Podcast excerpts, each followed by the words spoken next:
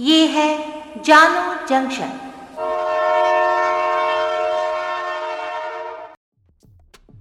नमस्कार, आज है 11 जुलाई 2022 मैं हूँ पूजा वर्मा और आप सुन रहे हैं जानो जंक्शन पे Hindi news podcast, news rail. पहले मुख्य समाचार। देश के 25 राज्यों में बारिश, गुजरात के छह जिलों में बाढ़, स्कूल, कॉलेज बंद, राजस्थान, महाराष्ट्र, मध्य प्रदेश में हाई अलर्ट प्रधानमंत्री नरेंद्र मोदी कल करेंगे वर्ल्ड क्लास देवघर एयरपोर्ट का उद्घाटन।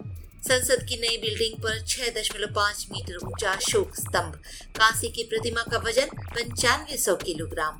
प्रधानमंत्री मोदी ने किया अनावरण। शिवसेना सांसदों ने उद्धव ठाकरे से कहा, राष्ट्रपति चुनाव में करें एनडीए कैंडिडेट का समर्थन। सोनिया गांधी को ईडी ने फिर से जारी किया समन। काली फ़िल्म की निर्देशक लीना मणिमेगलाई को दिल्ली के एक कोर्ट ने जारी किया समन। अब समाचार विस्तार से। देश में हिमाचल प्रदेश से लेकर केरल तक भारी बारिश हो रही है। असम के बाद अब गुजरात और महाराष्ट्र में भी बाढ़ से हालात बिगड़ गए हैं।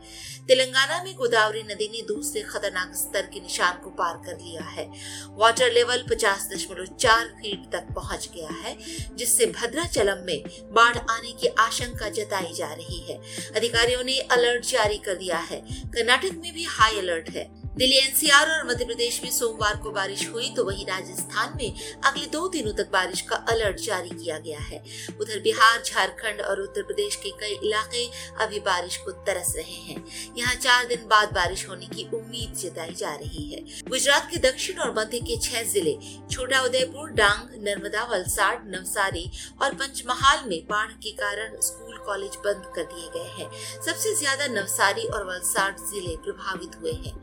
बिहार के पटना, गया, नालंदा, शेखपुरा सहित आठ जिलों में मौसम शुष्क रहेगा।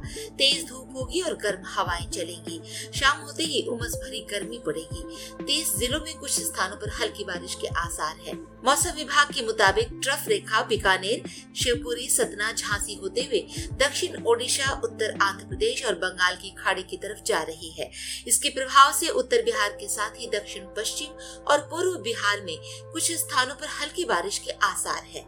तेरह जुलाई से बिहार के दक्षिण हिस्से में अधिकांश जगहों पर मानसून सक्रिय होने के आसार है, जिससे मध्यम बारिश हो सकती है। प्रधानमंत्री नरेंद्र मोदी मंगलवार को देवघर एयरपोर्ट का उद्घाटन करेंगे। इसके साथ देवघर एयरपोर्ट से फ़िलहाल कोलकाता के लिए हवाई सेवा शुरू हो जाएगी और धीरे धीरे जल्द ही यहाँ से लोग अंतर्राष्ट्रीय हवाई सेवा की भी सुविधा प्राप्त कर पाएँगे। बता दें कि झारखंड में रांची के बिरसा मुंडा एयरपोर्ट के बाद देवघर एयरपोर्ट राज्य का दूसरा एयरपोर्ट होगा। देवघर, हवाई अड्डा, झारखंड के उत्तर पूर्वी भाग और दक्षिण पूर्वी बिहार के कुछ जिलों की सेवा के लिए विकसित किया गया है। देवघर एयरपोर्ट देश भर में बैद्यनाथ मंदिर के तीर्थ यात्रियों की यातायात जरूरतों को पूरा करेगा। देवघर एयरपोर्ट छह सौ एकड़ में फैला हुआ है। हवाई अड्डे के पास 2500 मीटर लंबा रनवे है, जो एयरबस ए थ्री और बोइंग सात दोनों प्रकार के विमानों को संभालने में सक्षम है। प्रधानमंत्री नरेंद्र मोदी ने आज सुबह नए संसद भवन की छत पर अशोक स्तंभ की कांस्य प्रतिमा का अनावरण किया। ये प्रतिमा साढ़े छह मीटर ऊँची और साढ़े नौ हज़ार किलोग्राम की है। इसे सपोर्ट करने के लिए स्टील का लगभग साढ़े छह हज़ार किलोग्राम वजनी सिस्टम भी बनाया गया है। अशोक स्तंभ भारत का राष्ट्रीय प्रतीक है। पीएम के साथ लोकसभा स्पीकर ओम बिरला और केंद्रीय मंत्री हरदीप सिंह पुरी भी मौजूद थे। हाल ही में हरदीप सिंह पुरी ने कहा कि सेंट्रल विस्टा एवेन्यू के रीडेवलपमेंट प्रोजेक्ट के तहत विजय चौक से इंडिया गेट तक का काम 18 जुलाई तक पूरा हो जाएगा। सेंट्रल विस्टा मोदी सरकार का ड्रीम प्रोजेक्ट है। इसका सेंट्रल एवेन्यू अस्सी फ़ीसदी बनकर तैयार हो चुका है। सरकार ने सेंट्रल विस्टर प्रोजेक्ट के पूरे होने की डेडलाइन अक्टूबर 2022 रखी है। सरकार चाहती है कि नए संसद भवन में शीतकालीन सत्र आयोजित किया जाए। इसमें संसद भवन समेत केंद्र सरकार से जुड़े सभी दफ्तर शामिल हैं। कांग्रेस के अंतरिम अध्यक्ष सोनिया गांधी को प्रवर्तन निदेशालय ने फिर से समन किया है। सूत्रों के मुताबिक, ईडी ने नेशनल हेराल्ड समाचार पत्र से जुड़े कथित धन शोधन के एक मामले में सोनिया गांधी को 21 जुलाई को पूछताछ के लिए पेश होने को कहा है। इससे पहले सोनिया गांधी ने ईडी से पूछताछ को लेकर पेश होने के लिए कुछ और दिनों की मोहलत मांगी थी। महाराष्ट्र में बागियों और भाजपा की वजह से मुख्यमंत्री की कुर्सी गंवा चुके उद्धव ठाकरे के सांसद राष्ट्रपति चुनाव में एनडीए प्रत्याशी द्रौपदी मुर्मू मुर्मू को समर्थन करना चाहते हैं। सोमवार को पार्टी सांसदों की मातोश्री में बैठक हुई, जिसमें उन्होंने मुर्मू को समर्थन देने की इच्छा जताई। हालाँकि अंतिम निर्णय उद्धव पर ही छोड़ा गया है। बैठक में छह सांसद नहीं आए। इनमें चार सांसदों ने निजी कारणों में आने में असमर्थता जताई। वहीं एक नाथ शिंदे गुट के माने जाने वाले दो सांसद भावना गवली और श्रीकांत शिंदे भी मीटिंग से नदारद रहे।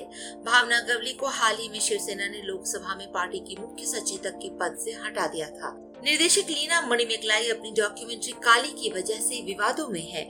लीना के खिलाफ कई राज्यों में एफआईआर दर्ज हुई है और दिल्ली की एक अदालत ने अब लीना के लिए सम्मन भी जारी कर दिया है। यानी अब उन्हें कोर्ट में पेश होकर अपनी बात रखनी होगी। कोर्ट की अगली सुनवाई 6 अगस्त को होगी। कोर्ट की तरफ़ से कहा गया है कि उनके खिलाफ आदेश पारित होने से पहले सुनवाई करनी ज़रूरी है। बता दें कि लीना मणिमिकलाई ने अपनी डॉक्यूमेंट्री काली में माँ काली के एक हाथ में सिगरेट दिखाई थी और दूसरे हाथ में एलजीबीटीक्यू का झंडा दिखाया था। आज के लिए इतना ही। सुनते रहिए जानू जंक्शन पे न्यूज़ रेल।